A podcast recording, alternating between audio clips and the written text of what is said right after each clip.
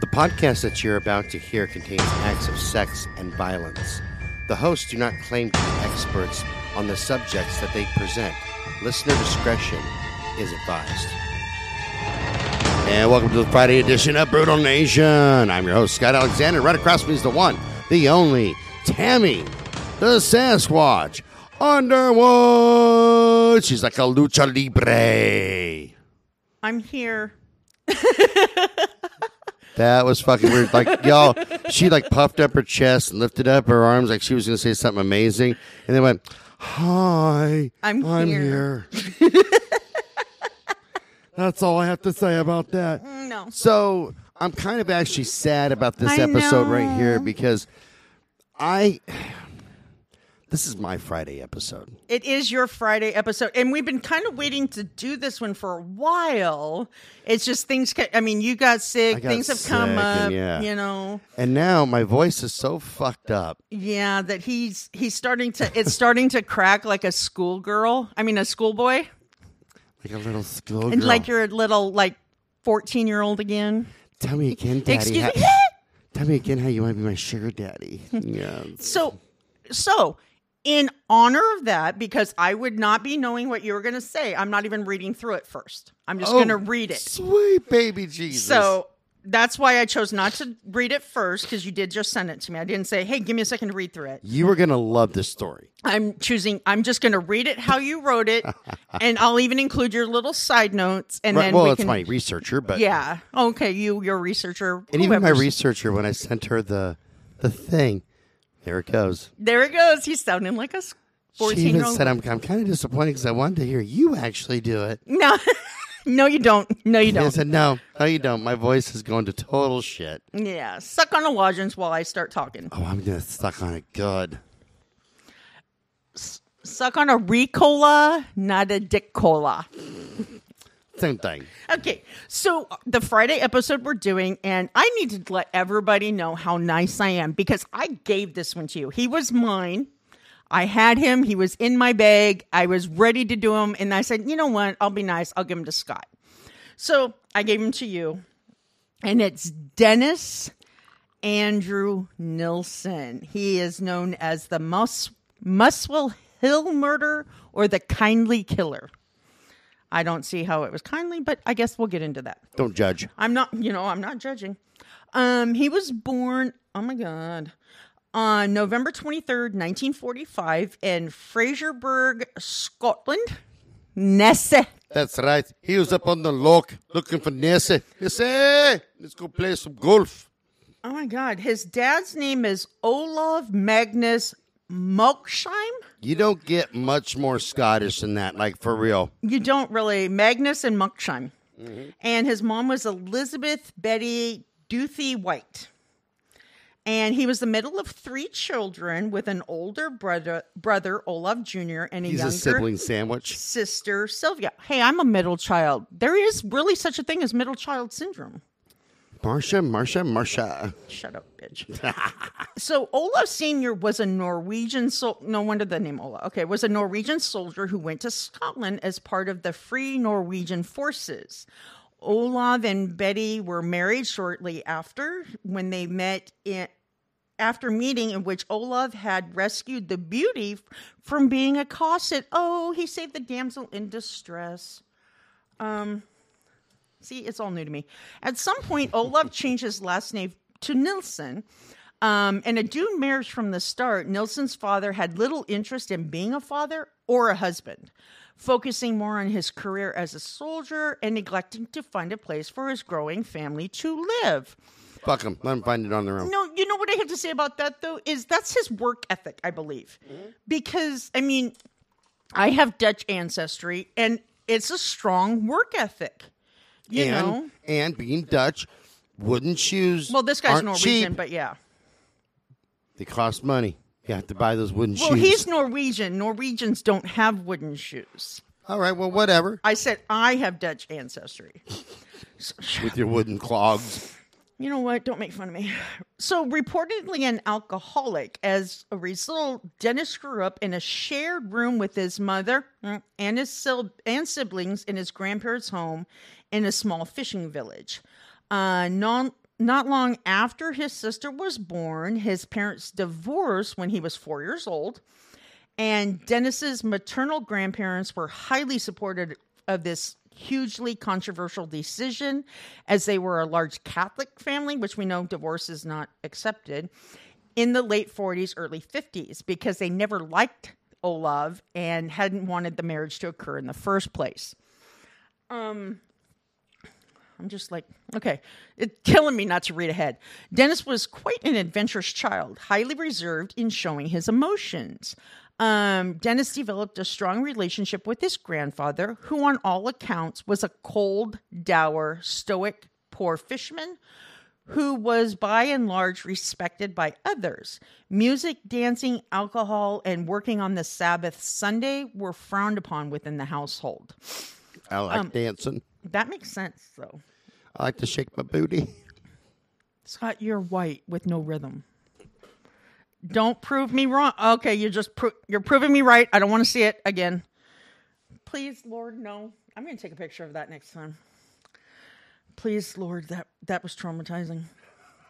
Um, when Dennis's grandfather came home from the sea, they would often take very long walks while his grandfather told him stories of his adventures there. This would prove to be the most meaningful relationship in his life.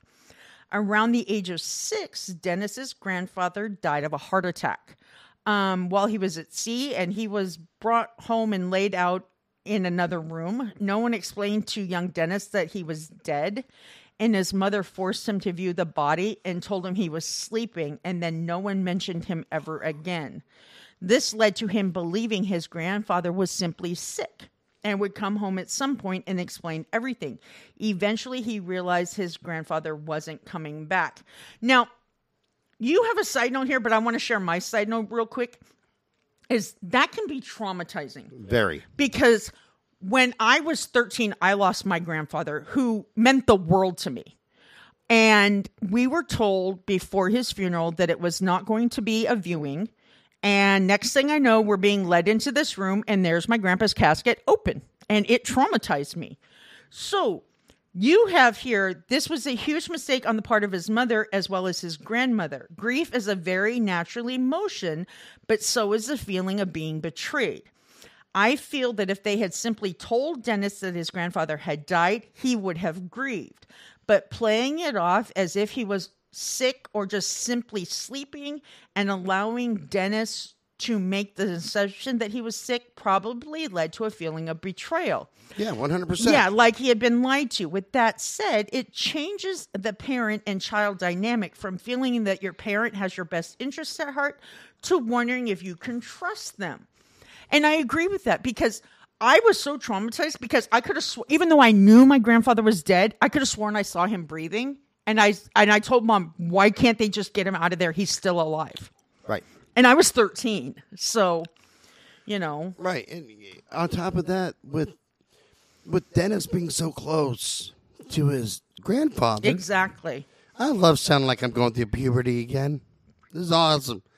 Um, you know, by doing that, that it's gonna fuck with you. It is It's gonna fuck with you kind of a lot. kind of a lot. So lot. While Dennis is gonna do some bad things, Dennis Dennis's mom, dude, you're a cunt. Fuck you. Yeah. Because I believe if he would have known the truth, he could have worked through that. Totally. But just him thinking that his grandfather's going to come back and then his grandpa doesn't come back and he has to learn on his own that his grandpa's dead, it's a whole new level. Because when you think about what children learn from a young age on. Right. Mm-hmm. Everybody knows the life cycle. We have pets that live and die. Right. So you learn about death. We know that bugs live and die. Right. We learn about death. We know that fish, we catch them, they're alive, they die. We learn about death. Mm-hmm. You can you can carry that over even to a loved one, and Dennis is going to cry. Yes. He's going to grieve, and that's natural. Yes. But his mother and his grandmother took that shit away from him, and that's what pissed me off. Yeah, they took away his right to grieve. That pissed me off more than just about fucking anything in this goddamn story. Is they took away his fucking right and the privilege of grieving somebody he loved. Right. No, totally. I agree with you. I gotta calm down because my voice is already fucked Yeah, up, and your I voice can't is miss already. two band you know practices. what? Mm, no, but maybe my prayers will be answered. and You won't be able to speak. I'm gonna haunt you now. I'm gonna tap on your window. I believe you. So Dennis grew even more quiet and withdrawn, simultaneously withdrawing from any affection given to him and becoming increasingly more resentful of affection shown to his siblings. He envied his older brother's perceived popularity. He was closer to his sister than anyone else, and occasionally talking or playing with her, but more frequently taking off to walk along the river without a word. Um, on one such adventure, he when he was 10, Dennis almost drowned while being dragged out to sea by the tide. He claimed to have a vision of his grandfather coming to save him. In reality, it was another youth who pulled him out. Shortly after his mo- his mother moved them out of her parents' house and into a place in the town of Strichen, she no longer had to worry about his safety around the sea. Sometime after Betty met and married a man named Andrew Scott. The two of them would go on to have four more children within four years. How do, do they not know how that happens? That's what I've said. Dennis initially found him to be an unfair disciplinarian, but eventually grew to respect him. Dennis, Dennis formed very few friendships growing up. But that harkens back to what we were talking about earlier in the week about the need for structure. You know, so at first he Correct. resented it, but then it's like, you know what? I need this, you know? So, and at some point, an old man named, wow, Mr. Ironside, um, she says, at some point, an old man named Mr. Ironside, an old man, had apparently lost his sanity, wandered outside in the middle of the night in his pajamas, fell into the river, and drowned. During a search for him conducted by the town, Dennis and some other children are the ones that found the body. Dennis viewed this body with fascination as it reminded him of his grandfather, um, which I can see that too. Um, during puberty, Dennis discovered he was gay, which created feelings of confusion and shame. Um, he kept this realization from his highly religious family and few friends, and he came to the realization that he was attracted to boys with similar features as his sister. Mm. Freud. I know how that feels. I'm disgusted now. Only by you. Uh, thinking his attraction stemmed from his affection for her, he fondled her on at least one occasion. Um, Dennis did not seek out relationships with those his own age. While his brother was sleeping, he caressed and fondled his brother. And Olaf Jr. now suspected he was gay and publicly taunted him, which here is another one of your notes or your researchers. This is a good example of what I mentioned earlier. If you cannot trust your parents, then why do you then who do you turn to when you are having feelings that you are told are not right? That's my note. Oh, okay. I figured it was because it was on a psychological level. But yeah, I mean, and I believe as far as being attracted to boys with similar features to his sister, maybe it's because she was feminine and he was attracted to the feminine quality male, like the twink. Yeah, that makes sense. Yeah. You know, which I don't believe there was anything like inappropriate there, except for when he thought maybe it was because, you know, and he fondled her. You know what I mean? Totes. So, life in Strichen was limited in entertainment and job opportunities. Though he respected his mother and stepfather's work to provide for their seven children, holy shit, he did begrudge their unwillingness to better their life, lives and rise above poverty.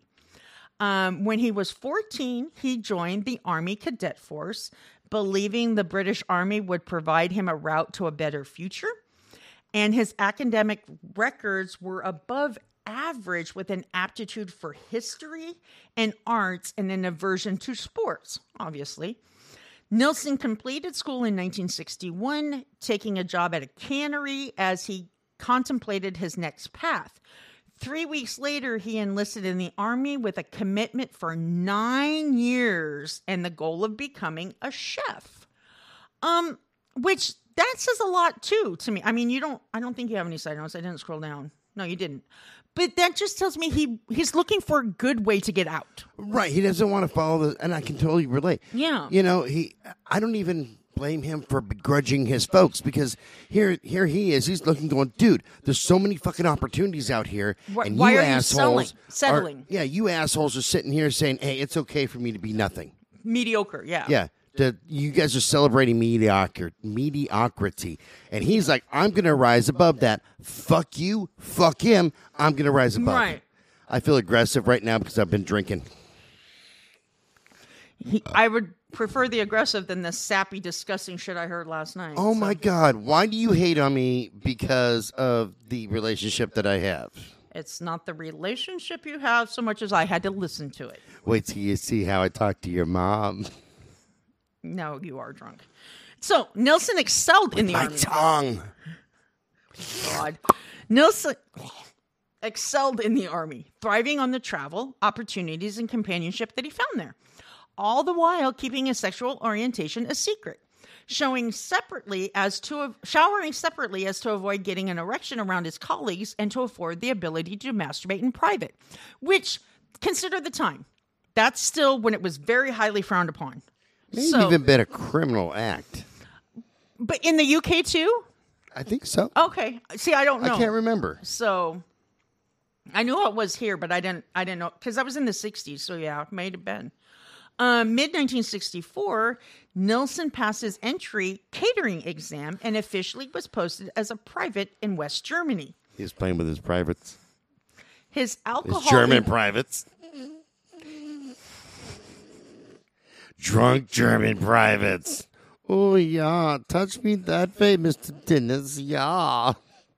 You're hot enough to be a cook. oh my god! I have nothing more. I am your filet mignon of love. I'm sorry for letting the intern give him so many shots, people. Bartender. His Another alcohol round. his alcohol incre- intake increased as he used it as a tool to overcome his shyness. Okay. Nilsen recalls how he and another German youth drank themselves into a stupor, and he awoke on the floor of the young man's flat. Although nothing had occurred, it inspired fantasies of his partner being unconscious or dead. Sounds like Dahmer. I actually read through this whole one. That's why I'm just so sad. Yeah, what did I do with it? Oh, okay. Yeah, that one right there. Um, yes, please. So, after drinking with his fellow soldiers, he would often pretend to be unconscious in hopes of being taken advantage of. Oh my God, seriously? Okay, Sounds like me. he, he, it is kind of you. After, This is going to be a fun episode. I'm just it saying. is only because I don't know what's coming next, and I'm That's just. why this is a fun episode. I love this. I, I this is going to be one of my favorites. I, I know it. It would have been better if you could present it and I was listening to you, but no, just because I don't know what's coming next, I'm like, oh my God. So after two years serving in Germany, Nelson passed his official catering exam and was deployed as a cook. In 1967, he was posted as a cook at Al Mansura prison, and this was his most dangerous assignment yet. Ambushes occurred between the prison and the barracks and he was kidnapped by an Arab taxi driver, beaten and locked in the trunk. Nilsen was able to defend himself with a jack handle while being dragged from the trunk, and he beat his attacker and locked the man in the trunk. What a pussy, man. I call that Tuesday. That's foreplay. That's what that is. That's just why you're no longer allowed to have a sleeper cab. That's all I'm saying. That's why I'm not allowed to call taxi services anymore. Or Uber. Uber. Aren't we horrible? That's terrible. Mm-hmm. Yes, you are horrible. I can't help myself. Um, this posting provided Nilsen with his own room, which able, enabled him freedom to develop his fantasies. He would coat his oh my god, he would coat his body in talcum powder, blew his lips, position the mirror where his head was out of view while watching himself masturbate alternating between the dominant and passive roles with images inspired by the painting of the raft of Medusa. Who does that one? Which shows an old man holding a limp, naked body of a young man while sitting next to a dismembered corpse of another man. Oh, okay Like I said, I call that Tuesday. his favorite fantasy being of an attractive blonde soldier whose dead body is being washed by a dirty, gray haired old man before engaging in intercourse with his corpse spread eagle. Oh my God. Remember, y'all, you got to pay extra for that in Thailand. I'm just saying that is that is a whole like No, too because American when I extra. first started reading that part, I was thinking Silence of the Lambs. Because, you know, Wild Bill did that. Buffalo Bill. You know, the mirror and all that shit. But, oh my God, I just don't know what to say. Um, in that one year I refused to mention, Nilsen was transferred to Cyprus, where he had his first sexual experience with a female. Though this encounter with a prostitute he bragged about to his peers, he in truth found the experience, quote, overrated and depressing. I would That's think I sex feel. with a hooker would be depressing anyways because there's no emotion. You know what I mean? True. I'll give it that. Yeah. I mean, I don't know. I've never been a hooker, nor have I had sex with one, so I don't know. In 1972, after 11 years of service, Nilsen left the army. He briefly moved back in with his family while he decided what came next. And Betty, his mother, lamented his lack of female companionship, pestering him to get married and start a family. I'm not getting younger and I want grandkids. And we've all heard that. No, I haven't. My mom was fine with me having them when I did. And your mom's happy she can't have kids anymore. Trust me. She told me so. Yeah, because she sure don't want to give birth to another one of me. or the horse. Never mind. I can't say that in case she's a listener. don't say it either. When I remember her down with oil. That's disgusting. Crossed her buttocks. Flavored oil. So I can lick it off. You're fucking gross. I need to. I need to call Maritza and talk to her. I would probably lick oil off of my ex-wife too. I'm just saying I need to call her and talk to her because you know she knows what I go through every day. I actually feel bad for Maritza sometimes, but So do she's I. fucking she's phenomenally awesome. She's awesome. I love her. That's why her and I have remained super close friends for thirty fucking years. I love her. You just don't even know how much I appreciate her. She made my day. So Nelson joined his brother, sister in law, and another couple watching a documentary on gay men.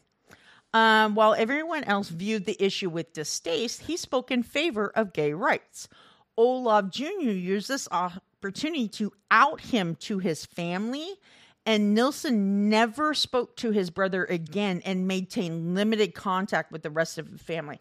Which I gotta say, you don't have a side note here, but that's fucked up it is. That's, that's because that's it's your jacked, man. choice to make that decision with when and who you let know when. Exactly. You know, don't do it for somebody. Um, in April 1973, Nilsen joined the Metropolitan Police and moved to London. Though his employees found his attendance was spotty, he was a hard worker who frequently put in extra hours. Except he rolled down the road going, "Woo, pull over!" Jesus Christ, how can you wear On that his shirt bike. with those slacks? Ching ching. ching ching ching pull over oh my god who dressed you like like for real no no come here honey honey come here come here I'm the fashion police. your shirt is hideous It doesn't Your go with mother- those jeans. Your mother would be so embarrassed we have to dress you jesus fucking christ You are alienating so many of our listeners right now. okay look unlike tammy over here i have more than one gay friend Um, I have way more than one, but okay. you have one black friend you have one gay friend because you have to keep up appearances that you're not racist Mm-hmm. Hence the reason why I have. Oh wait, one fat friend. oh you're fucked up god i hate you You love me and you know it. I swear to God, our listeners are really seriously probably sitting there going, why did they even work together? He's an asshole and she hates him. Uh, truth be known, we I actually love Tammy a lot. My Yeah. I, have said this on previous episodes. My life would not function without her because she's not just my co-host; she's my executive assistant, and my life would fucking seriously cease. Yeah, and people don't Tam. understand that you're my work husband. So we're, I mean, and our mutual friend made a comment one time because he called when I was over here. He goes, You sound like an old married couple. I said, Because we are. The only difference is, is I don't get half of everything he owns when and if we ever separate. So he can't get rid of me. and and and we don't have sex. There's no, Yeah, there's not that's a sexual thing, nothing like that. But we, yeah, I think we are. We're like a married couple. Yeah. that um We're like a married swinger couple, is what it is. Well, and we know so much about each other and we have so much in common. And, you know, and I told you this the other day that my friend who's sick, Yeah, um, she told me that she was glad that I found you when I did because she, you know, she has an easier time, you know what I mean, with her sickness and everything because she has stage four cancer. Um, but I told her, I said, that doesn't mean you can leave me. And she goes, oh no, I don't want to do that. She just, she goes, I just don't, I don't want to leave you alone. No, no, it's true. You know, because you are kind of, you know, my female version of her. no, that makes sense. I You got know? the tits to prove it. You do. Not quite like hers, but yeah, you do. Like about because I don't have inverted. Ah! Nobody needs to know. like I've always said, you know, I remember talking to Maritza about this because she said, "Should I get a boob lift? Because I'm getting older and my boobs are sagging." I said, "Ah, look, look here, woman. You're 48 years old. Your boobs are supposed to sag a little bit. It's supposed to happen. That's natural. You know, it's not natural. You know, you you're not supposed to have boobs that that look like they're like you're a 25 year old. Yeah. What's not natural is being a 48 year old man and having the boobs of a 25 year old. I'm not natural. I got to lose my boobs, is what I'm saying. Yeah, you kind of do. My tits are fucking perky. Yeah, I do have that picture of you with my bra on your head, but you should have been wearing it I need the support. What can I say? I don't want mine to sag either. Be mad at me because I got per- 'cause I got perky boobies. No, no, you know. So in oh wait, I already read that. Hang on. Uh, ba, ba, ba, Okay, Nilsen discovered a fascination in visiting morgue in, in visiting the morgue to view autopsied bodies. Um, so does Scott. Though he enjoyed the work, Nilsen did miss the companionship the army had, and by default provided. Being a quiet, reserved, kind of odd man, his coworkers had no interest in developing an outside work friendship. Um, thus, after work hours, he was left to his own devices. To relieve the loneliness, Nilsen frequently visited gay pubs in search for some kind of interaction, largely looking more for conversation than sex, but in hopes of developing a relationship. This was a self-described a self-described quote vain search for inner peace. Um, which I kind of see that a lot with our dating apps now. Right. You know what I mean? It's we people go on dating apps like Tinder and Grindr and stuff hoping to find the one. No. no. No. I mean, there might be a possibility, but no. Here's the thing that You I've can't go noticed. on a date thinking, "Oh, this is going to be the one." like but when I was out chasing tail, and and and what have you. So not, just last night, it just last night. Uh, What I've noticed on dating apps over the last like ten years, especially, is every chick says the same thing. The, I want a guy with a sense of humor and who's funny and successful. And so you get somebody who has a sense of humor and is funny and is successful. Then they go, "Oh, you're a little too intense. Like I can't introduce you to my friends." Then what you want is somebody who's not me. What they want is somebody who cower like um is subservient to them. Pretty much, yeah. Yeah. See, I would have a problem. Actually, no. I was going to say I would have a problem introducing you to the rest of my family, but I think I would do it just for the shock value because I don't give a shit what they think. and that's the point of life that I'm at. Like seriously, and I found this especially when I was uh, dating chicks that are under thirty. Um, a lot of them sit there at first and they'll be like, "Oh my god, I love your sense of humor, and that's why basically I want you to bang me," which is great. Got no problem with that. Okay, It- until recently, because now it bothers me a lot. But um, we'll get into that. Um, until you know, I really can't introduce you to my friends because you're a pretty intense guy and your jokes are really off colored, but you're funny to me. Well, this is me. This is me on air. This is me in business meetings. That's why I have to have, I've, I've had to have a handler in the past. This is me in my regular fucking life. This is me shopping for groceries. Ask my son. We were shopping and I am fucking talking to people who work at Walmart I believe you. because I do. I get a wild hair up my ass and I talk to people. I've been with you at Office Depot. I know what this is like. I I've been with you at the liquor Depot. store to buy wine. I mm-hmm. know what you are like. yeah. I'm I'm a very I'm a super outgoing person. I will never forget that woman following us around Office Depot, and I told you she was following you so she could get a picture of you so that she knew who to avoid later. and yeah, because Scott was the one on the other side of the store going, Squatch, Squatch, where are you?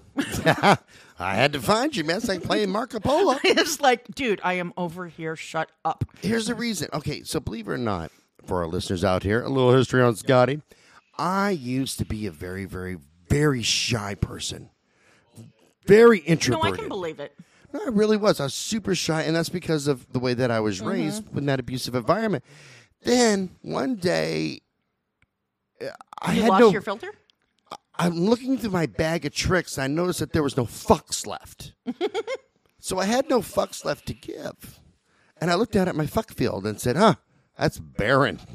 I can't even pick a fuck right now. Yeah, I can't pick a fuck if I wanted one. And I'm I'm at that point at 48 years old. I really don't give a shit. Yeah. I do not give a flying shit a fuck about anything. Yeah. I go and I do my goddamn job and I come home and I live my life the way that I want. Yeah. And that's just the bottom line of it. Well, and you know, but at the same time, you're not dis overly disrespectful to people either. No, no. So the, yesterday when we were shopping, I think Jake tried to call me out because we're getting ready to leave, and this My son does too, chick but- named Tara says, to her, "Have a nice day." And I stopped. her, No, Tara, you have a nice day. You want to know why? And I looked at look out here, Jake. Just deal with all these assholes, all these assholes right here. So well, I have to go to customer service later. I go, that's even worse. Now you're dealing with people coming up there directly to bitch. You know why they're in line. You know why they're in line. They're going to bitch about something.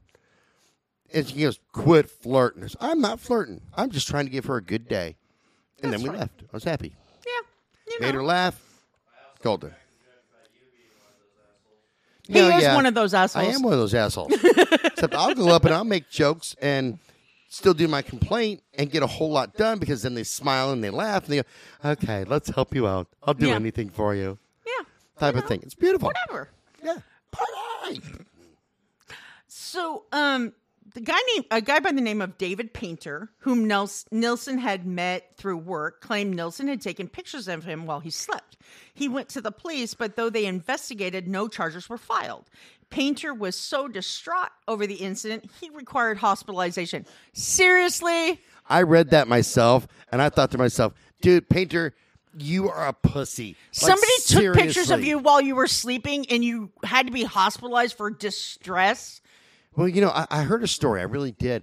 Um, I heard that Nelson was at work one day and said, "Hey, you know, it'd be nice if we had a little pussy around here." And the next day, Painter showed up. Here, I thought you were being serious. and then you, you know, you spoke. Um, Ta-da!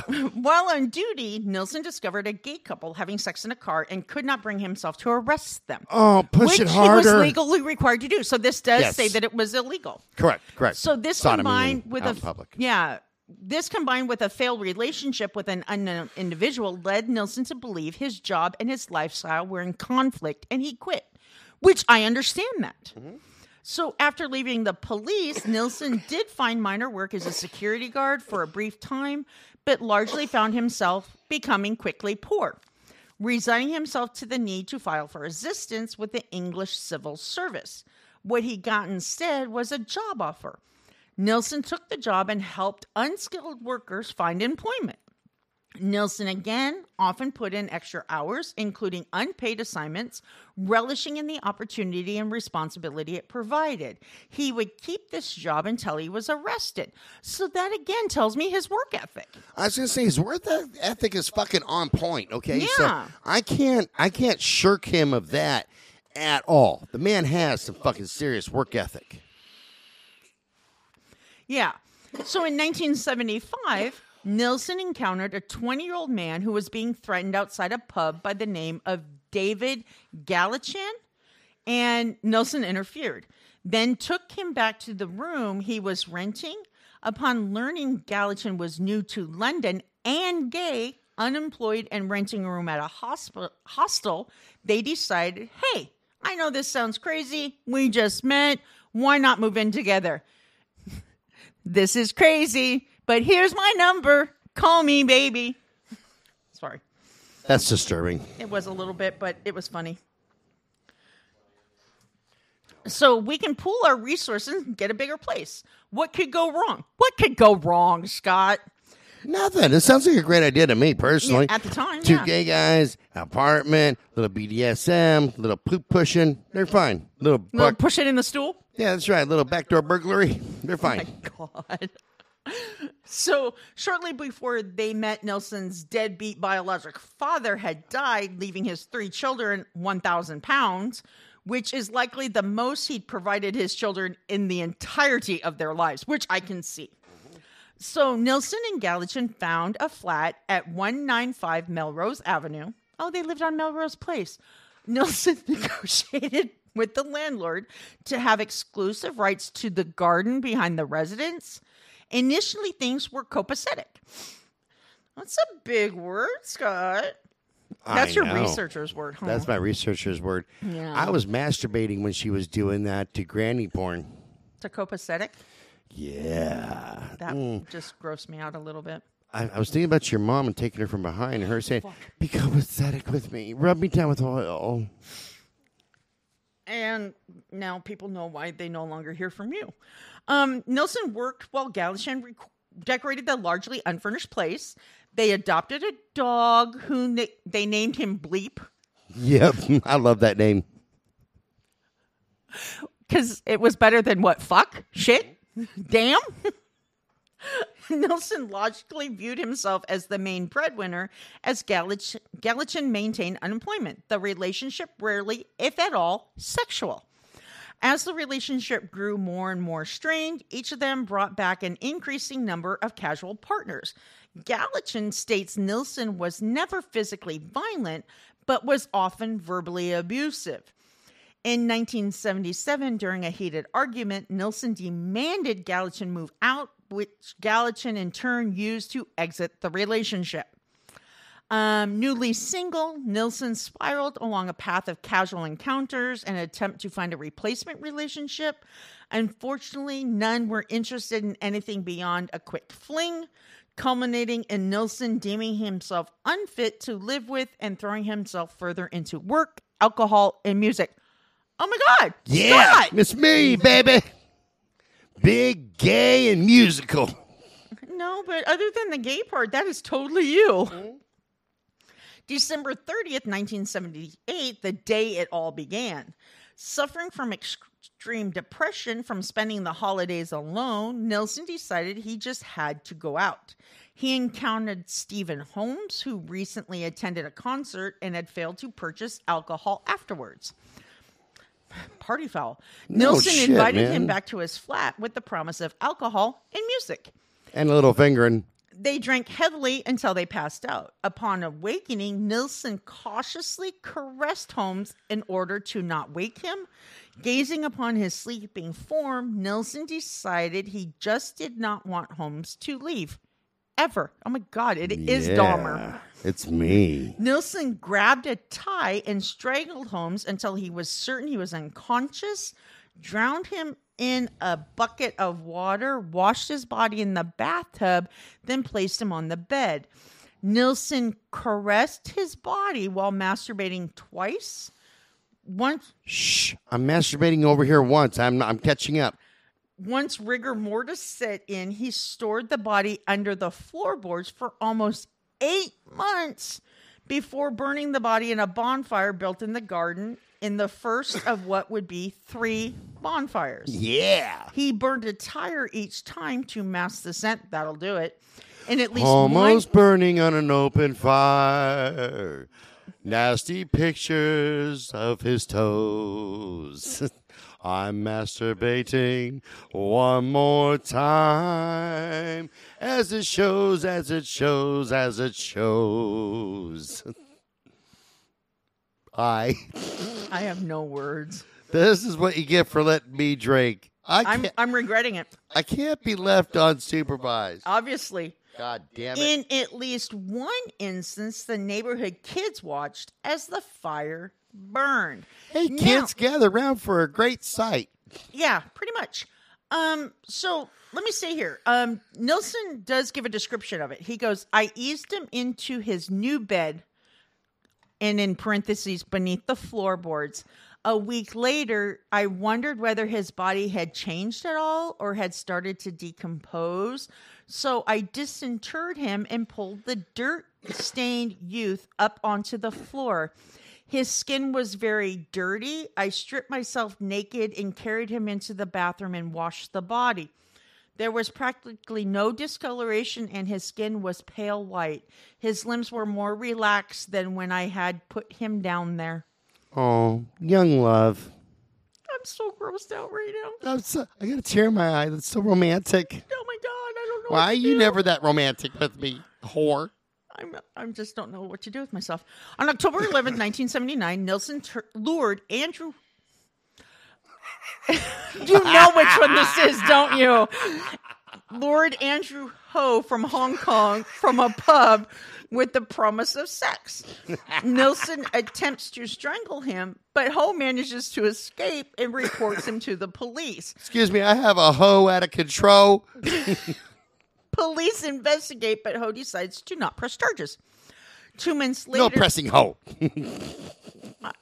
Two months pay later, Nilsen pressing home. encounters a Canadian student, A, named Kenneth Ockenden at a pub. Nilsen offered to show him the sights of London, and Ockenden unsurprisingly took him up on the offer.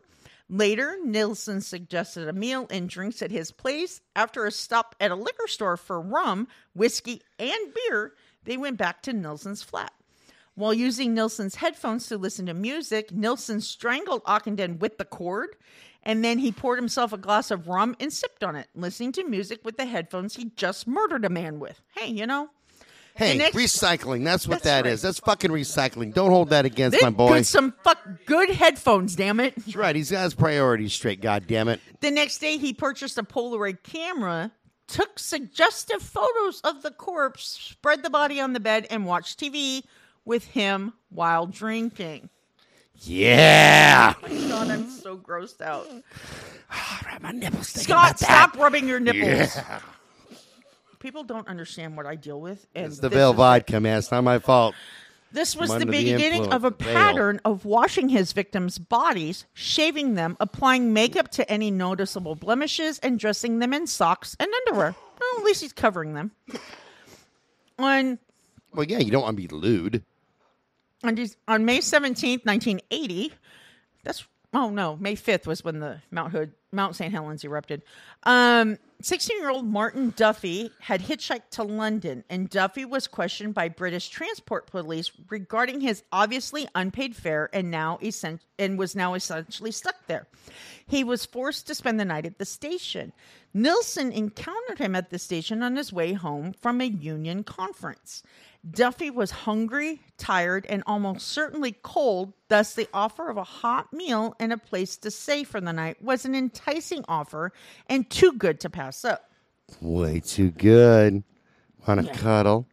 Once Duffy had fallen asleep on his bed, Nilsen strangled him with a ligature until he was unconscious, dragged his body into the kitchen, and drowned him in the sink. Placed his body in the armchair initially, but later returned him to the bed where he kissed, complimented his body before and after masturbating while straddling his body. Nilsen stored Duffy in a cabinet until he noticed the body start to bloat. And then under the floorboards he went. Later, he would dissect the bodies in the bathtub, boil the skin off the heads, and put the remaining parts in a couple suitcases purchased solely for that purpose. I love the look on your face. I'm so glad you're doing this instead of me. Because now was- you can see my face. I was a little sad that my voice is going out and that I couldn't do this one, but seeing your look on your face, this is YouTube time. We should be recording this for the YouTube channel. Like for you. real. I'm just like, oh my god. So he This bought fucking amazing. suitcases just to put bodies in. hey man, they're going on a trip. Not where you think, but they're going on a Somewhere. trip. Um, hmm. So Nilsen killed with an increased frequency after this. William Billy Sutherland, allegedly a male prostitute, would become the only vi- victim identified from this period. Nilsen could not recall the specifics of on the individuals. He could, however, recall the actual act of killing his victims. Um, in January, a young Scottish man was lured back with the promise of a drinking game and Nilsen strangled him with a tie and added him to added him to his collection under the floorboards, like he's a fucking shot glass. Hey, hey, hey! Don't judge my boy Dennis, bitch. Okay, not judging. You're judging. You being all judgy over there. I am shit. judging. Man, Dennis had his shit going on. He knew what he liked. He's jacking off on top of dead bodies, which is bizarre, but hey. And boiling their heads and storing. Yeah, no. Hey, look, every guy likes a little hot head. Okay, I'm just saying. He just took it to a way different extreme. way different extreme. okay. Now, um in January, a young Scottish man was lured back with the oh, I already said that one.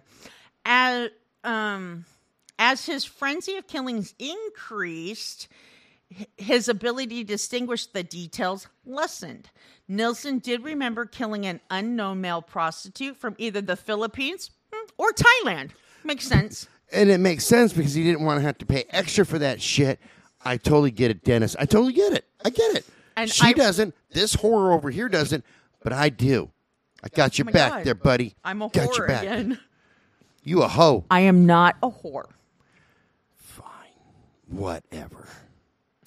An English, an Irish laborer from Belfast in February. He met in a pub. A hippie type found in a sleeping bag in a nearby doorway. Oh, Ain't okay. nothing wrong with killing the goddamn hippies. An individual whom Nilsen couldn't recall any details at all about. but he knew he had a big pecker. Uh, he didn't say that here, but Oh. okay. In April, he encountered a skinhead who had a neck tattoo saying "cut here" on his neck. He probably did. Okay, hold on. This one here, I agree was asking with. for it. Yes, 'Cause he I think said- it. I think it says so in, in in the notes too. But no, he's a skinhead. He's like a neo-Nazi. I totally condone this one. Oh, anyways, he added to the irony by boasting about how tough he was. Intoxicated, he proved no match for Nilsen. He hung his torso in his bathroom for 24 hours before sending him to his favorite hidey place below the floorboards in a plastic bag. That's hidey right. place, not hiding, hidey. Shows how tough that skinhead was, huh? Racist bastard. With a cut here, so he's like basically giving him directions. No, uh, and seriously, like as much of an asshole as I am, and I do make jokes about every race, I'm not a fucking racist. I fucking hate racists. Hate them. And uh, by the way, I don't care what fucking color you are. If you're black, you're white, you're Asian, it doesn't fucking matter. A racist is a racist. They come, they come in all flavors, guys, all flavors. So if you're judging somebody by the color of their skin, and you say, "But I can't be a racist because I'm this color or that," no, you're a racist. Yeah. Go Because piss on yourself. by definition, is disparaging any other race other than your own. Right, exactly. You know, Yeah. I make fun of white people. I make fun of black people. I make fun of everybody, but it's all in good fun. I'm not You out there. You make fun of dogs. You make fun of cats. I especially make fun of my retarded ass freaking dog. Dude, I still see some tinfoil over there on the floor, I think. Can I tell that story real fast? I don't care. Okay, Go because ahead. I'm half drunk. I love that fucking vodka. Vale vodka. You guys are going to make me back into an alcoholic. It's going to be great. So, my son and I, we go out shopping yesterday, and we have to hit a couple places, one of them being the liquor store. And we're gone for a few hours. I forgot to pull everything out of my lunch bag. Mm-hmm. I come home. The dog is on the couch. There's tin foil from some uh, salmon that I had spread. Ooh. She looks up She's not- at me. She's not sick then. She looks up at me like, "Oh, you're back early." You and don't see this. Yeah, she stretches out to, like, to cover it all, like nonchalantly. like, "Oh, look at this big stretch," because I know you don't. Oh, see this Covering up her mistake. yeah, and what have not, and looking at me wagging her tail like, so how was your day? I'm like, you know that I fucking saw that, right? You didn't see shit. this is not the tinfoil you are looking for. She thought she could mind trick, uh, my uh, Jedi mind trick. She said, This isn't the the tinfoil and garbage you're looking for. Like I'm gonna walk away. I'm like, no, I'm a better fucking Jedi than you, motherfucker. You know what the sad part is? As much as she makes me mad because she doesn't like my ghosty, she cracks me the fuck up. Jake was pissed. I was not. As, actually, it's it's my fault because I should have cleaned up my lunch bag. Yeah. Well, see, and I say that too because if I don't put the garbage up and everything, it's my fault for leaving it down because I know them. Totally my fault. Yeah. That's our story from yesterday. Yeah. All right, you may continue. I'm over here ready to masturbate, just thinking about Dennis and his floorboards. Okay, so here is Dennis's com- or maybe it's yours. End of the day, end of end of the drink, end of a person, floorboards back, carpet replaced, and back to work at Denmark Street. That's his. That's not mine. Oh, I- okay. I, wouldn't say shit It like didn't that. say de- it didn't say him. So, in May, Nilsen removed the organs of his victims and disposed of them in the wasteland nearby and with his household garbage. You know where else should Visor go? Nilsen's final victim at Melrose Avenue was 23 year old Malcolm Barlow, whom he conveniently found propped up against the wall of his residence due to epilepsy causing weakness in his legs. Now, Nilsen convinced him he ought to be in the hospital and helped him inside to await an ambulance. Um, surprisingly, though, this is not when he was killed. The ambulance arrived and safely took Barlow away. The next day, Barlow came by to say thank you. Oh, Nilsen. Thank you for saving my life, crazy serial killer guy. Yeah, Nilsen used the tried and true offer of a meal and a drink. And we all know where this is headed. Sure enough, as soon as Barlow fell asleep from the consumption of alcohol, Nilsen strangled him with his bare hands and stuffed him, oh, this time under the kitchen sink, saying he was out of room under the floorboards. He was. Sad, huh? Sad. So, Sad when a motherfucker runs out of room in a bigger apartment. Uh, oh, Nilsen had developed the habit of spraying his household twice a day to get rid of the bugs. You think? Leaving the windows open at all times and convinced his neighbors the smell was due to structural issues. Now, Damn Nils- structural issues, yeah, all smelling and shit. landlord felt he was a troublesome tenant. No clue how correct that feeling was. He offered Nilsen one thousand pounds to move in mid 1981 under the guise of wanting to remodel. Oh shit! Uh oh! All these bodies under the floorboards. Good thing four of them are already dismembered. After dismembering Barlow, Nilsen disposed of them using the good old bonfire. Uh oh. Cookout time. When You're I like- read that, uh oh, I was just like, uh oh. That's why I like being a researcher. Yeah. Uh oh. Um, Nilsen moved to 23 Cranley Gardens after that, which was an attic flat in a rundown building. The flat was grimy, the stove caked in grease huh, from previous tenants, and the oven was unusable. Well, he didn't need to cook in it, he just needed to store in it, right? With a rotating cast of tenants, the landlord had no shits to give regarding the condition of the building. Is that your researchers too? That's my researchers too. But think about it, man.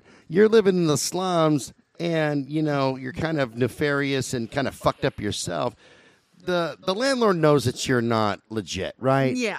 So is you think he's going to If give you're going to settle for that place, you know you're not legit. Yeah, you think he's going to give two fucks Yeah. about cleaning that place? Yeah. Knowing that, hey, this is probably this motherfucker's only option? Yeah. He doesn't give a shit. He knows that you're probably a criminal and a fuck up. Yeah. If at the least a drug addict. Right. At the know? least. It's it's not like you or I, like if we walked into a place and did our, our initial walkthrough and looked and saw anything like a scratch on the wall, I'd be like, um, hey, hey, hey, hey, you fix that shit Yeah. before I move my shit in. Well, before we moved in, they didn't have the cleaning crew come in, so I negotiated off my rent to I said, I'll clean it if you take this off my rent. Fair enough. Yeah. That'd be fair enough. But if I see anything, any place that I, i i even if I'm buying a property, Mm-hmm. if I walk through and I see, because I've bought many houses before, and I've done this to real estate agents, I've done my walkthrough, looked at, hey, there's a little gouge in that paint right there. You can barely see it. It doesn't matter. I'm paying you X amount of dollars. You get that shit fixed, or I'm not signing shit. But, but, there's no buts. You want a but? That's fine. I won't. I won't sign. It's, it's as easy as that because you don't own Remind me, bitch. take you when I go this, buy is, a house. this was actually my words words when I bought my house in, in Bend, but because it was it was a million dollar home. Um, I, I looked at it and said, "Look here, you don't own me, bitch. I'm paying you a million dollars for this fucking house. Everything better be perfect. That little scuff right there, shit better be fucking fixed." Now, when you get that shit fixed, you fucking call me. This is the bad me. This is the asshole me that comes out. oh, this is bam. Oh yeah, this is Bam. Before anger management. I said, when that shit gets fixed, you fucking call me. I'll do another walkthrough. But if I do a second walkthrough and I see anything fucked up, You can kiss my ass. I will find another realtor and I'll buy another house because somebody's going to get this commission.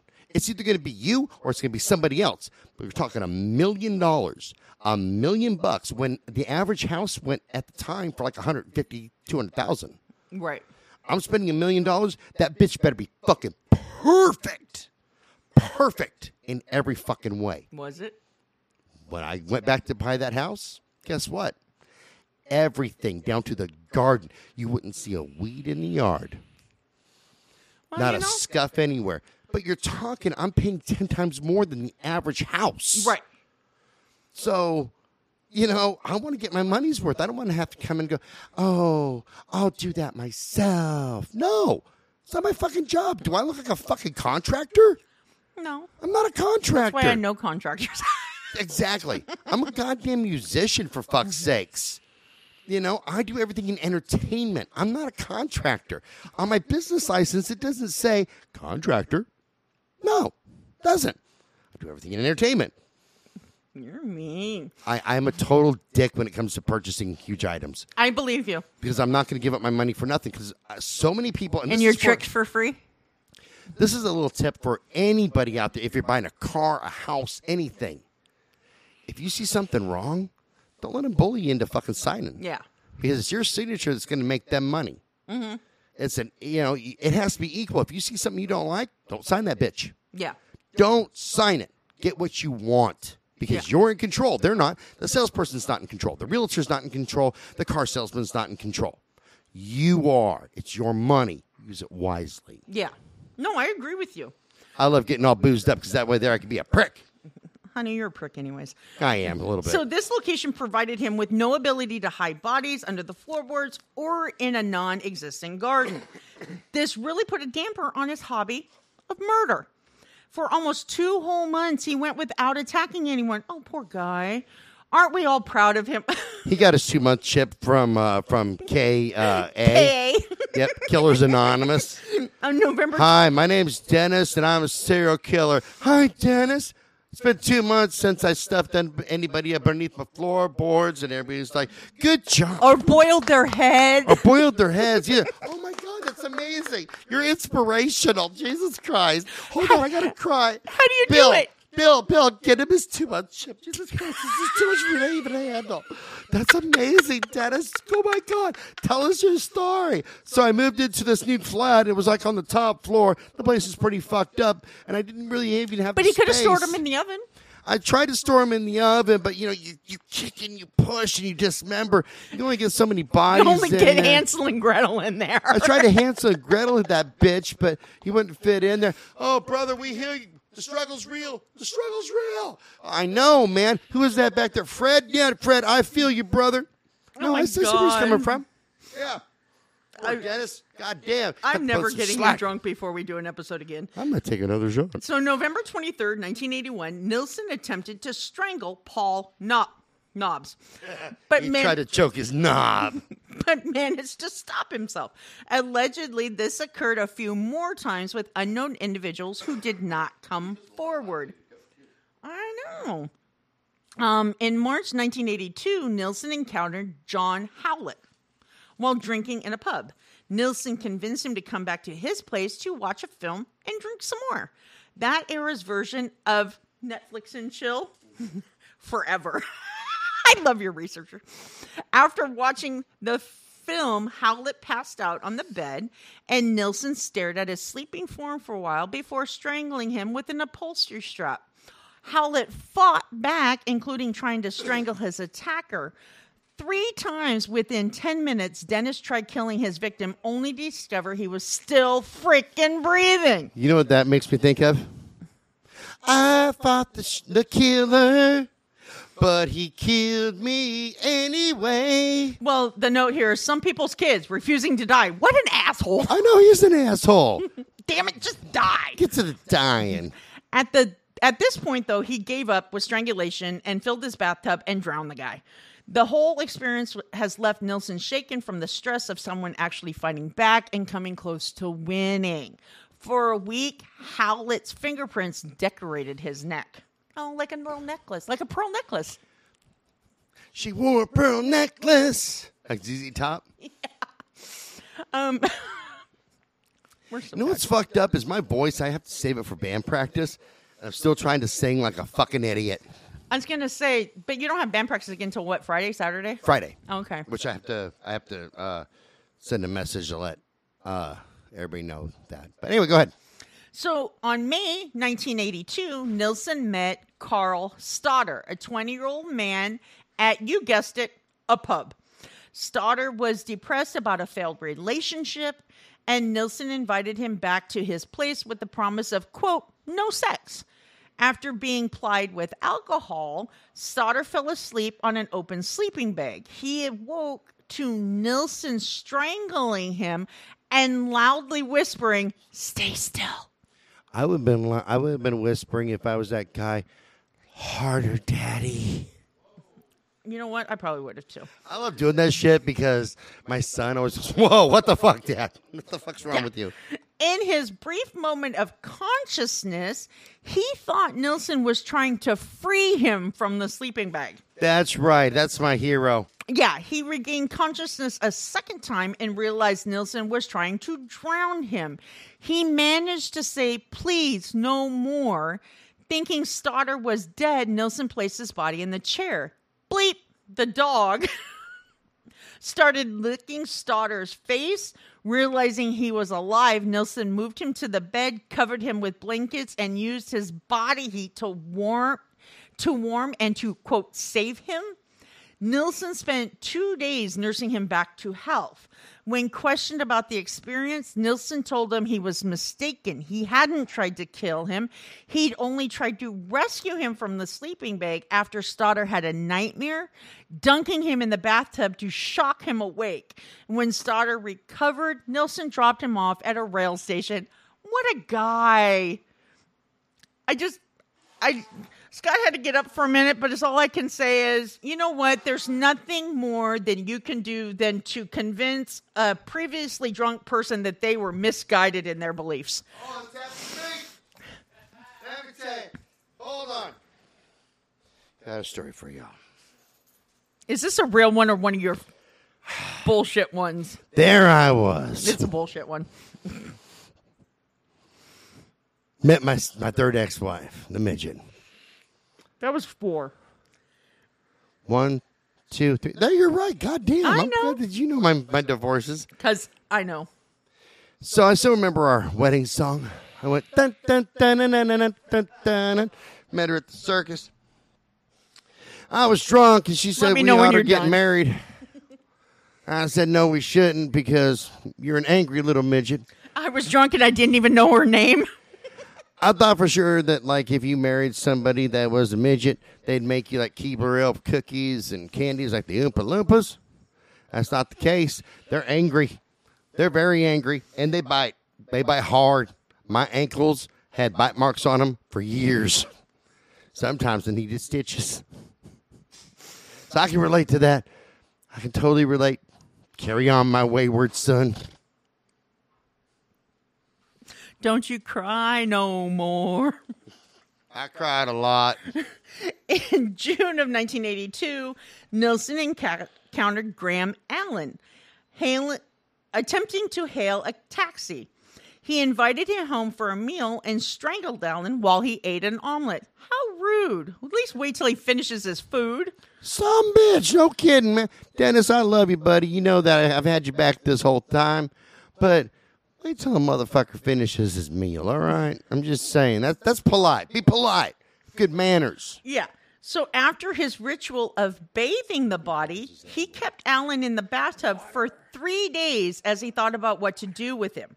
Nilsen would often forget where he had stored body parts here, there, everywhere. Mm-hmm. Once, while opening a cabinet, he was knocked to the ground by a pair of legs. That cracked me up. Like, really. Oh my God. Oh my God. Hold on. I'll be back. you like that one? Thank you. That's I right. Up even- by a pair Oh of legs. God. Came out and got him. Now, now, granted, I've had that problem.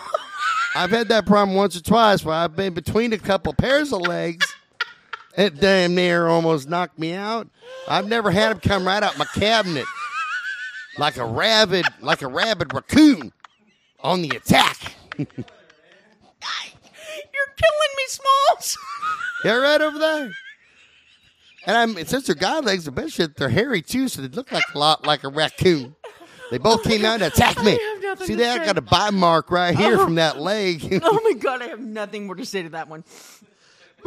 That was funny. I can't even. I can't even go on. So Breathe. on January 26, 1983, Stephen Sinclair became Nilsen's final victim.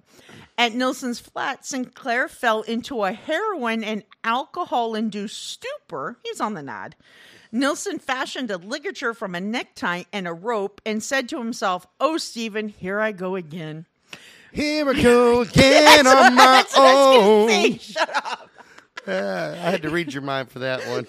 Going down the only road I've ever known. Choking another guy I never known.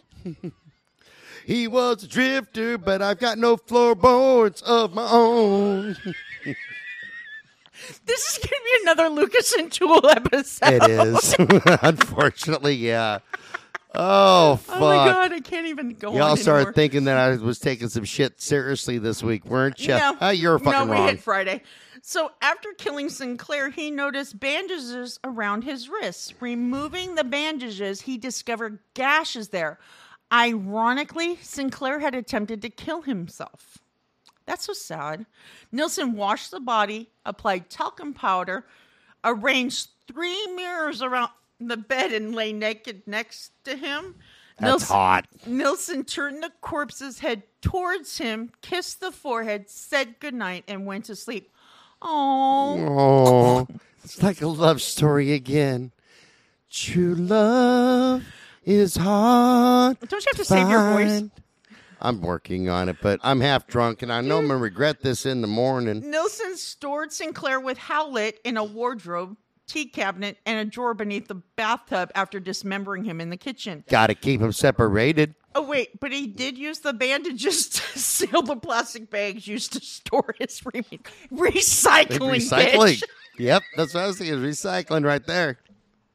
I need to Recycling read. You know what? I'm oh regretting not reading through this, but not. But I am. If you're gonna murder somebody, use all the parts, including bandages, clothes, underwear, testicles, and boil their head. Um, after boiling the heads, hands, and feet to remove the flesh, Nilsen attempted to flush the flesh, organs, and small bones down the toilet in an ill attempt to dispose of the remains. The building was old, and the pipes just simply were not up to the task of disposing of human remains. Neighbors complained about the smell and how the pipes were starting to back up to the landlord. When someone came to investigate, Nilsen denied them access to his residence because at that point, Sinclair's body was in the kitchen awaiting dismemberment. Nope, you can't. Duh. Come, you can't come in right now. I'm having somebody for dinner. You shall not pass. Literally. um, on February 4th, 1983, Nelson, along with other tenants, wrote a letters of complaint to the landlord as the communal toilet for the other tenants was backed up. Attempts to use acid to clear the drains proved fruitless. When other toilets were flushed, it threatened to overflow the other, and Nilsen complained, saying that this created an intolerable, intolerable environment for all. He's just asking to get caught.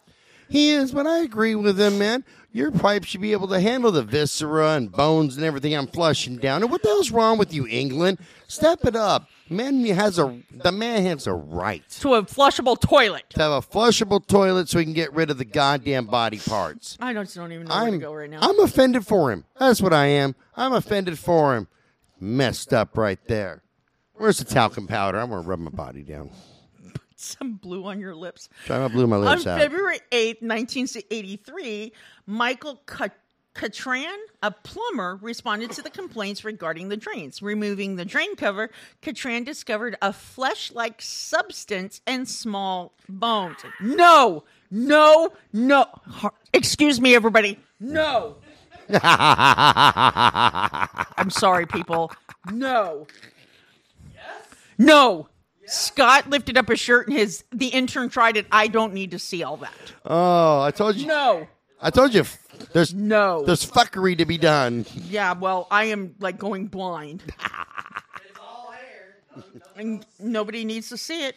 That's true. He's hairy like a fucking wildebeest. Yeah. Oh, totally, man. Um, I don't have any hair. There.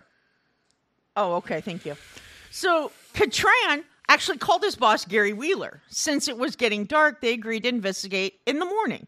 Nilsen and another tenant, Jim Al- Alcock, stopped by the man. Oh, stopped by the manhole. You got it too, huh? And they stop by the manhole. That's the part that I love the most. You got that one too? Yeah.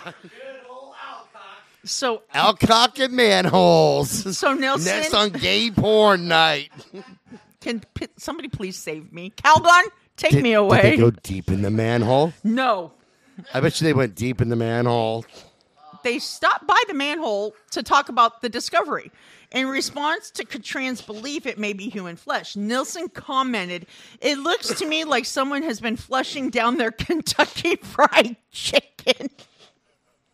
I'm never going to eat KFC again. Obviously, no black people live in that neighborhood.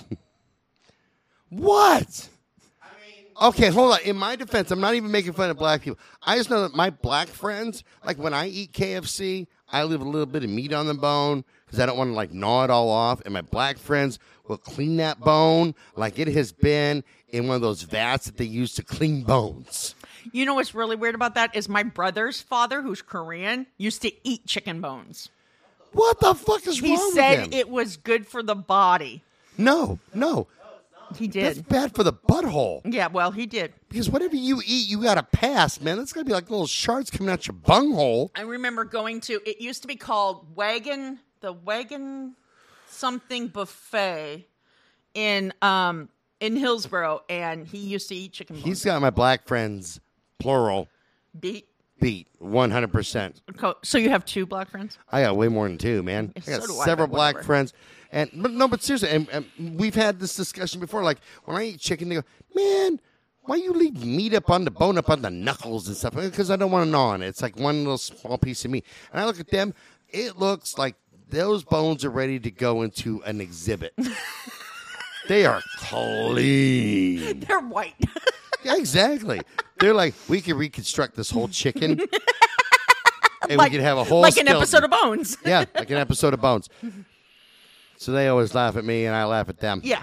So at 7:30 the next morning, Cattran and Wheeler arrived to find the drain cover in a different position and the blockage cleared. Finding this highly suspicious, they took a closer look. Cattran found bits of flesh and small bones. They called the police. Officers arrived, investigated, and found four small bones and some scraps of flesh. They took the samples to pathologist David Bowen, who confirmed they were indeed human, and in addition, one piece of flesh showed signs of strangulation. So, Detective Chief Inspector Peter J. I hate you. Arrived with two other officers. Learning from other tenants the top flat belonged to Nilsen, they waited for him to come home from work. When asked if they could speak to him regarding the pipes, he inquired why officers would be involved in pipes. He inquired if the other officers were from the health department. No, they're officers. We found human remains in the pipes. Nelson feigned shock. Good grief, how awful. When told Terrible that people do that. Jesus Christ! Why does everybody talk to me whenever you find parts of bodies and pipes? You Yeah. you're, you're profiling because I'm uh, of a different persuasion, so to speak. Because I like guys. You're you're targeting me. That's what's happening, you sons of bitches. You're targeting me. When told to stop messing around and tell them where the rest of the body was, Nilsen calmly said, The wardrobe. He was asked if there were any more body parts, and he goes, It's a long story. I'll tell you everything. I want to get it off my chest. Not here, at the police station. When asked if it was more than one person, he answered, 15 or 16 since 1978. You and I talked about this before. Is throughout Europe and England and shit like that, the English Isles, uh, and and by that I'm gonna, I'm going to include Scotland and Ireland and all that. Here in the states, somebody could walk into a killer's house and see bodies, and they'd be, "No, that's not my man. I, I don't. I don't. know. They they appeared." I had a roommate, and they hung these bodies everywhere. I just got home. In Europe and in England, they, don't even have to see the bodies. They come, hey, we're pretty sure that you killed somebody. Son of a bitch, you got me. That's it. No, I got five bodies in, in this back room. I got one underneath got my bed. Yeah, I got Um, two under my bed, one in my kitchen cabinet, one in the stove, two in the attic. Yeah, I think I have one in this wall right here. Hold on. Dunk, dunk, dunk, dunk, dunk, dunk, doot. No, right here. Yeah, he, he's right here. And they don't even have to. They, fuck, we were just here to ask you why your car's parked kind of askew. But okay, uh, let's investigate this. We got to call in reinforcements. Yeah. So Nilsen was interviewed by the authorities 16 times over a period of days, which But not for a total 69 times. of 30 hours. He was adamant in not knowing why he killed. He hoped they would be able to tell him. He insisted the decision to kill was in the moment. He filled approximately 50 notebooks detailing his confession, and he felt resigned and relieved to have been caught. Um, now he did state, hang on. Um, I gotta do this real quick. Sorry. So when un- he says when under pressure, under pressure, that does do the same thing. A little, little uh, David Bowie. yeah, Under pressure. Dun, dun, dun, dun, dun, dun. yeah, when under pressure of work and extreme pain of social loneliness and utter misery, I am drawn compulsively to a means of escape from reality. This is achieved by taking increased amounts of alcohol and plugging into the stereo music, which mentally removes me to a high plane of ecstasy, joy, and tears. This is a total emotional experience.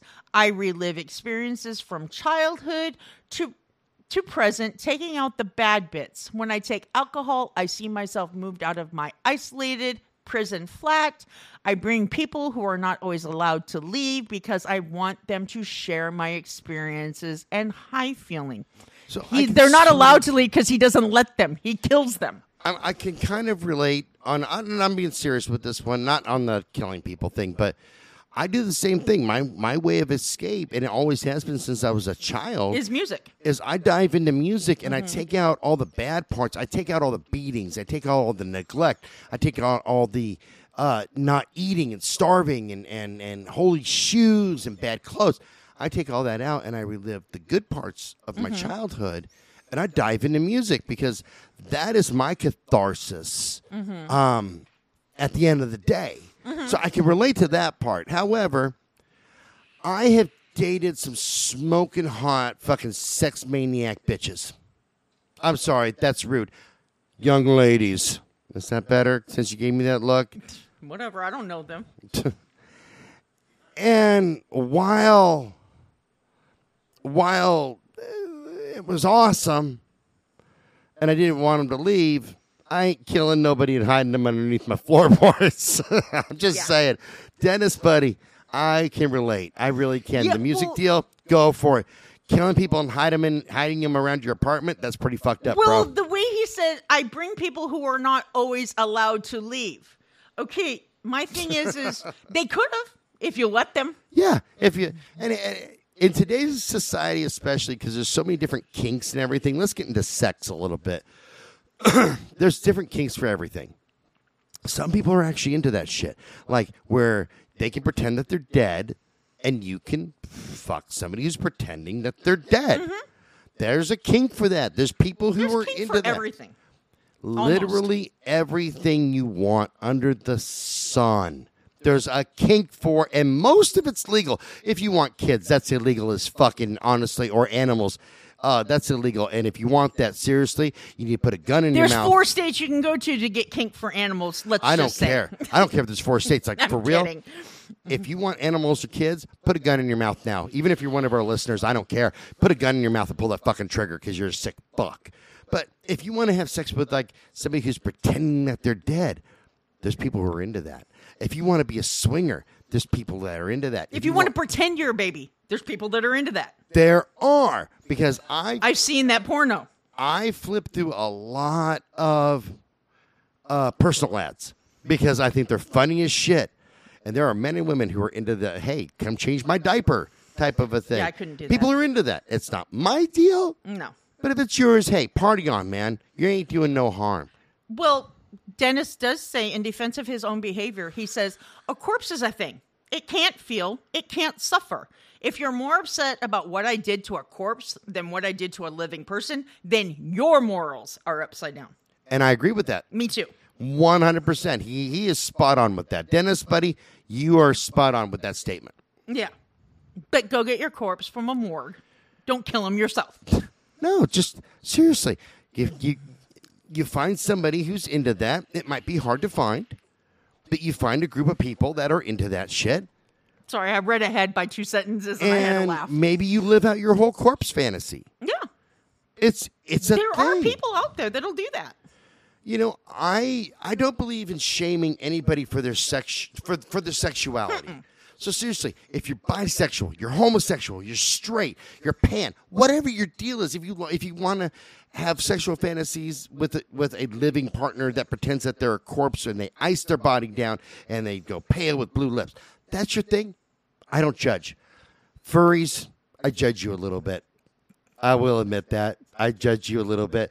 Not because I disagree, Oh, but I want to go.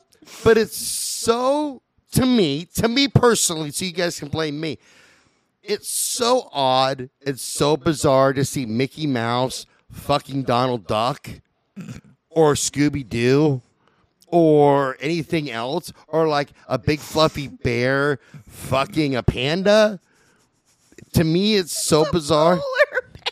Because I'm a polar bear. Yeah. Oh, I just hit my head.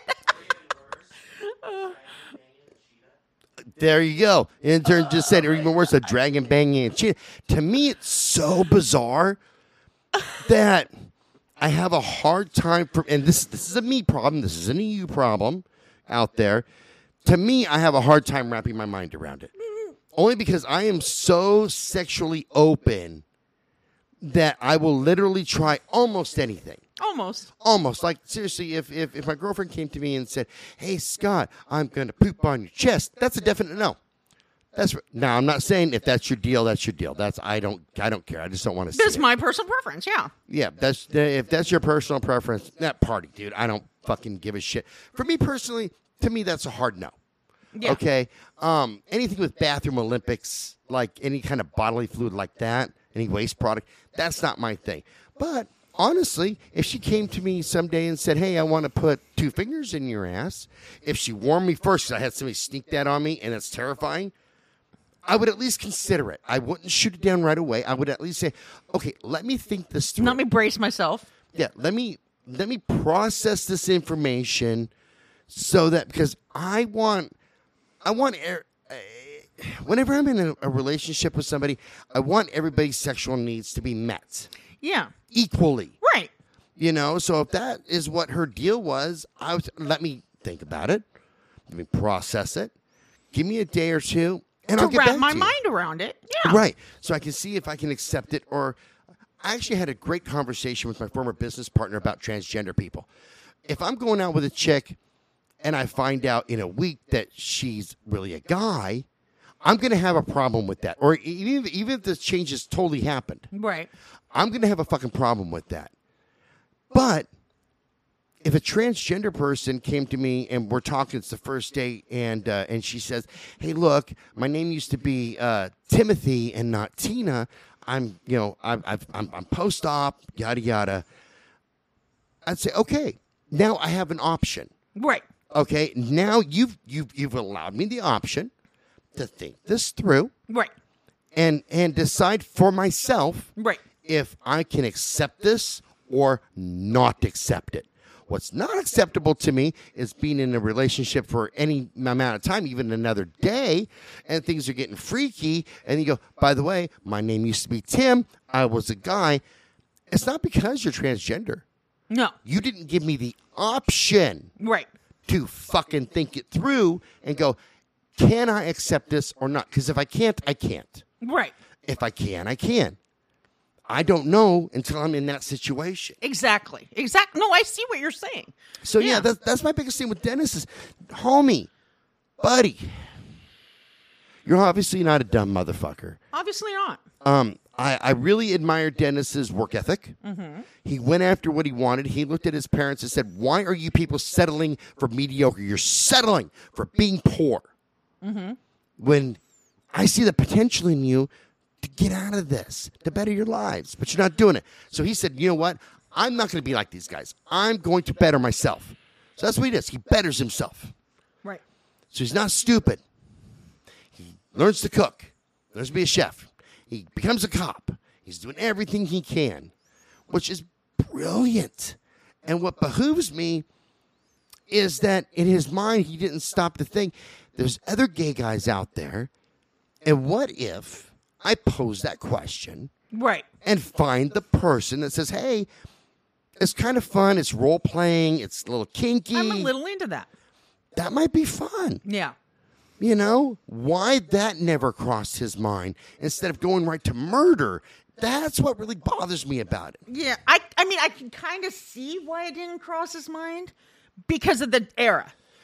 Okay. That's that's what I'm saying here. but I, I'm thinking back to when he found, found the two gay guys oh, humping yeah. in a car.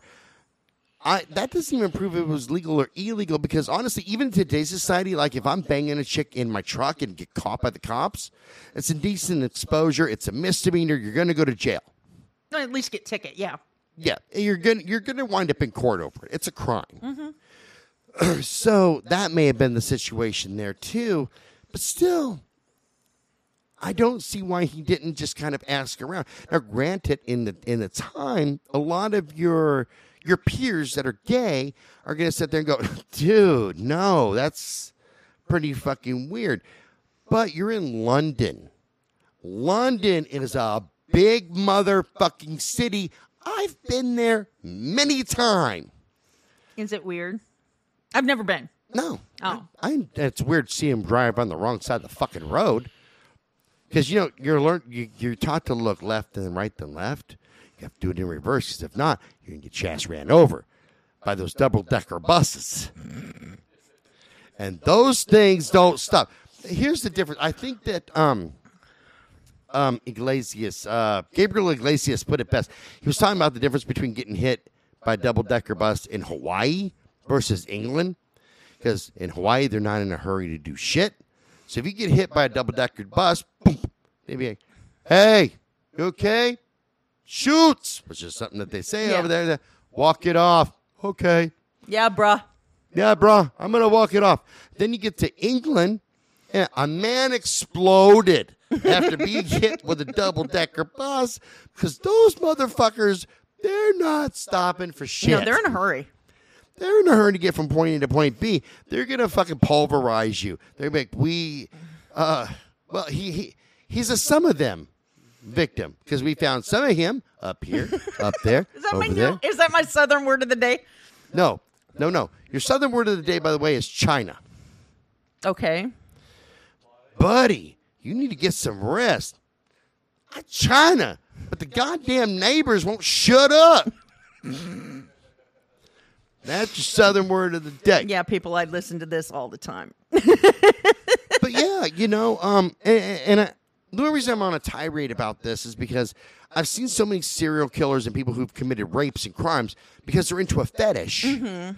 But nobody thinks this th- th- this shit through. The the, the They can result, find somebody who's into that as well.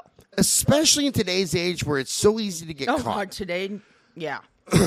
find somebody who's into the same shit that you're dude there's websites there's dating apps there's clubs that specialize in whatever your kink there is wait a minute scotty i want somebody to put his whole hand up my ass and use me like a puppet. they got a a club for that. homie there's a fucking club and a website for it i promise i fucking promise you Yeah. whatever you're into. There's something. Find the person that flips your switch sexually. Mm-hmm. That's the whole thing. And to our straightish listeners out there, role play. Yes. If you're bored, because our, our demographic is middle aged women between Yes. the ages of 25 and 65. Mm-hmm. And the biggest complaint is my PSA while I'm drunk, by the way, um, is that, well, sex is boring with my husband. We've been married for 20 Dude, role play. years. I role played with a boyfriend. Role play. Yeah, I would. Me and a boyfriend would pretend like we had just met each other at a bar, and we would. That's what we did. And you know what? It was fun because people Exactly. thought that we were just meeting each other, and we had that little, you know, that shy. You know how when people first meet that shy dynamic, but we knew what was coming later. Yeah. You know what I mean? So it's fun. You know. Role play. It's a blast. I've done it a bajillion times. Everything from the daddy daughter fantasy thing Yeah. to um to the abduction. I've never done that one. Oh, I, I've I've had some girlfriends that I've had more than one that wanted to be. Wa- you, you select a specific area, and there's there's prep that's involved in this. Mm-hmm. Oh, by yeah. the way. And you sneak up behind her, you put your hand over her mouth, and you drag her into your vehicle. You got to tie her up, and you do the whole thing, and you do the pretend, you know, rape dealio. It's Yeah. a rape fantasy. Oh, it is. Now, and you know what? And I have no problem with that. I wouldn't do it because of my history. Yeah, but right, right. you know, some of our listeners out there's like, what a fucking pick, dude. I've had girlfriends who are into that. You know what? Fucking play along if that's if that's your yeah. deal. And you know what? There are it. safe words for a reason. Yes, You know. exactly. And that's one thing that I've told every chick I've ever been with when we're whenever we're doing anything like BDSM style Mm-hmm. is that there's a safe word. This is my safe word, and I don't tell everybody my safe word because that is reserved specifically for whoever I'm with. Right. And if you say that word, and I'm I'm, I'm going to say this, and then I'm going to follow it up with something else. But when you say that word, everything fucking stops, Right. or at least changes direction, Right. And you make sure that you get back on track. There are some people out there who claim to be dominants, and then they don't really use a safe word, and they keep going, and you're you're an idiot if you're doing that. Yeah. If you don't have a safe word, you're a fucking idiot. Yeah. No. Ev- I mean, yeah. I mean, because even when I was with this one, and you know, it's like because I'm not into all of the BDSM stuff, but I was with this guy, and he was kind of vanilla, and still is. But anyways, you know, I was with him and everything, and I'm sorry, I occasionally like to be spanked. That's just me. And he says, okay, but you have to give me a safe word in case it gets too hard. I said, how about ouch? And he goes, no, seriously, I need a safe word. I'm like, okay. You know, so I gave him my safe word. Right. And he was okay with that, but he was still hesitant because he wasn't used to that yet. We need to have You a know- whole podcast just on sex. We do kind of a different one, gonna- yeah. That's different. I'm going to develop that one too. But yeah, no, I mean, and there's at the same time, we are in a day and age when a lot of shit is more acceptable. And you know what? That's okay as long as it's two consenting adults and nobody's getting hurt. And that's my main thing right there. You know, if you're listening to this podcast, I'm assuming that you're a fucking adult. Guys, girls, be a fucking adult. Yes. There's a way to save your relationship sexually when you're looking. This is Mm-hmm. Spice guy, up a little. And I mentioned girls because that's our demographic. But guys, guys, stop what the fuck you're doing right fucking now. Listen to Big Daddy Scott. if you want to wear some panties, just tell your woman. We'll get into that in a minute. so you're looking at your old lady and you're thinking, God, fucking sex is boring. We do the same thing. We do missionary, then we do doggy style, and that's it. And she's boring as fuck. You know whose fault that is? It's Yours. yours. It's it's fucking yours. Look in the goddamn mirror, asshole. It's fucking you. You're the fault. You're the reason. Talk, communicate. Yes. This is what makes my relationship with with the person that I'm seeing great and and has made it great for eight years. Um, granted, I fucked up a lot in eight years. Is communication That is so fucking key. Um, not just sexually, but like you know when I'm having bad days and shit like that. Right. Um, communicate though. Look at your old lady and go, hey, look, it's getting kind of monotonous in the bedroom. We're doing the same thing, or we're not having sex at all. Let's find something new. Yeah. And your new thing might be role playing. Your new thing might be going out and swinging, which is uh, that adds complications to a relationship. It does, but you know, So really research the rules Mm-hmm. before you try doing that shit, because it will fuck up your relationship if you don't do it right. yes. But add that flavor back to life. And I say this because honestly, for all y'all that are married or, or in a relationship, I want you to have a long lifespan of of love and sex because sex is so fuck. It's it's beyond intimacy. Mm-hmm. It is. It, it takes so much to be in that vulnerable position to Mm-hmm. each other and and be willing to be vulnerable with one another. That's the key right there. I'm off my fucking soapbox. I was gonna say, are you done? I, I am because you know what? I'm going to create a whole fucking new podcast just on sex. Okay. I'm developing that. Okay. Continue on while I'm developing. Developing something. So while hard awaiting on. trial, this part cracked me up. I read ahead a little bit and I shouldn't have.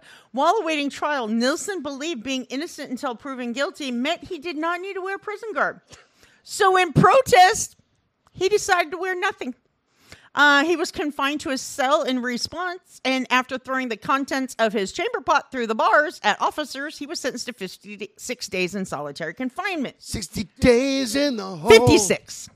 Dork. So Close enough. Nilsen was initially represented by a guy named Ronald Moss, but he fired him, rehired, and then fired him again. He was Dec- too mossy. Yeah. He deci- didn't grow on him. deciding His last name is a tree ah, or forest. deciding to not plead guilty, but on advice of Ralph Himes, pled not guilty by diminished capacity. The debate wasn't whether he killed, but if he was capable of premeditation. It took four hours to read to the jury his interview notes. Despite attempts to paint Nilsen as a narcissist with a lack of emotional development, schizoid episodes who who was unable to understand the wrongness of his actions, the jury did find him guilty. He was originally sentenced to life in prison with the possibility of parole after 25 le- years. Later, the Home Secretary changed it to life without the possibility of parole. While in jail, Nilsen filed a grievance regarding the abil- inability, how dare they, inability to watch gay porn and later the denial of publishing an autobiography. Motherfuckers. Oh, hold on right there. But- England, knock it the fuck off. Let that man watch some gay porn and publish his autobiography, you assholes. But he was unable to pu- he but he was able to push publish it posthumously. Now, Nilsen is frequently labeled a necrophiliac and a cannibal. Though he definitely qualifies as a necrophiliac, he was never a cannibal. By all accounts, no human flesh was consumed. He just boiled the remains as a as a means of disposal, not for consumption. Correct. I am kind of glad I got to read that, but next time I swear to you, I'm going to read it through first because there were so many things in there I didn't want to read. I know. but no, I mean, and he is. He's a he's another poster child for psycho, you know, for psychopathy. I mean, not psychopathy, but like a um psychology debate. Oh, totally. That's what I meant to say. Totally, totally. Yeah. It just it saddens me greatly, honestly, with all my jokes aside. Yeah, because I think if he would have found an outlet for Right. his needs and desires and not been shamed by his brother, And that's the main thing. When you Then- Mm-hmm. shame somebody for their fucking sexuality, no matter what it is, when you shame somebody, now they're number one, they're ashamed. They and think two, that they that think they have to hide it. They have to hide it. Then they're gonna, but they're still gonna look for ways to kind of fill up, fill out their their their, Their sexual scorecard Right. to get their needs fed. Mm-hmm. That's the thing, man. And for all of you out there who say, "Oh, my son or my daughter's gay," fuck them, fuck you. How about that? How about that? You know Oh, what? Fuck you, you. you are to love your children unconditionally. Me and my son have had this because my my son at 18 is still a virgin. Um, yeah, because doesn't he keeps trying to get me to lay him, but I won't.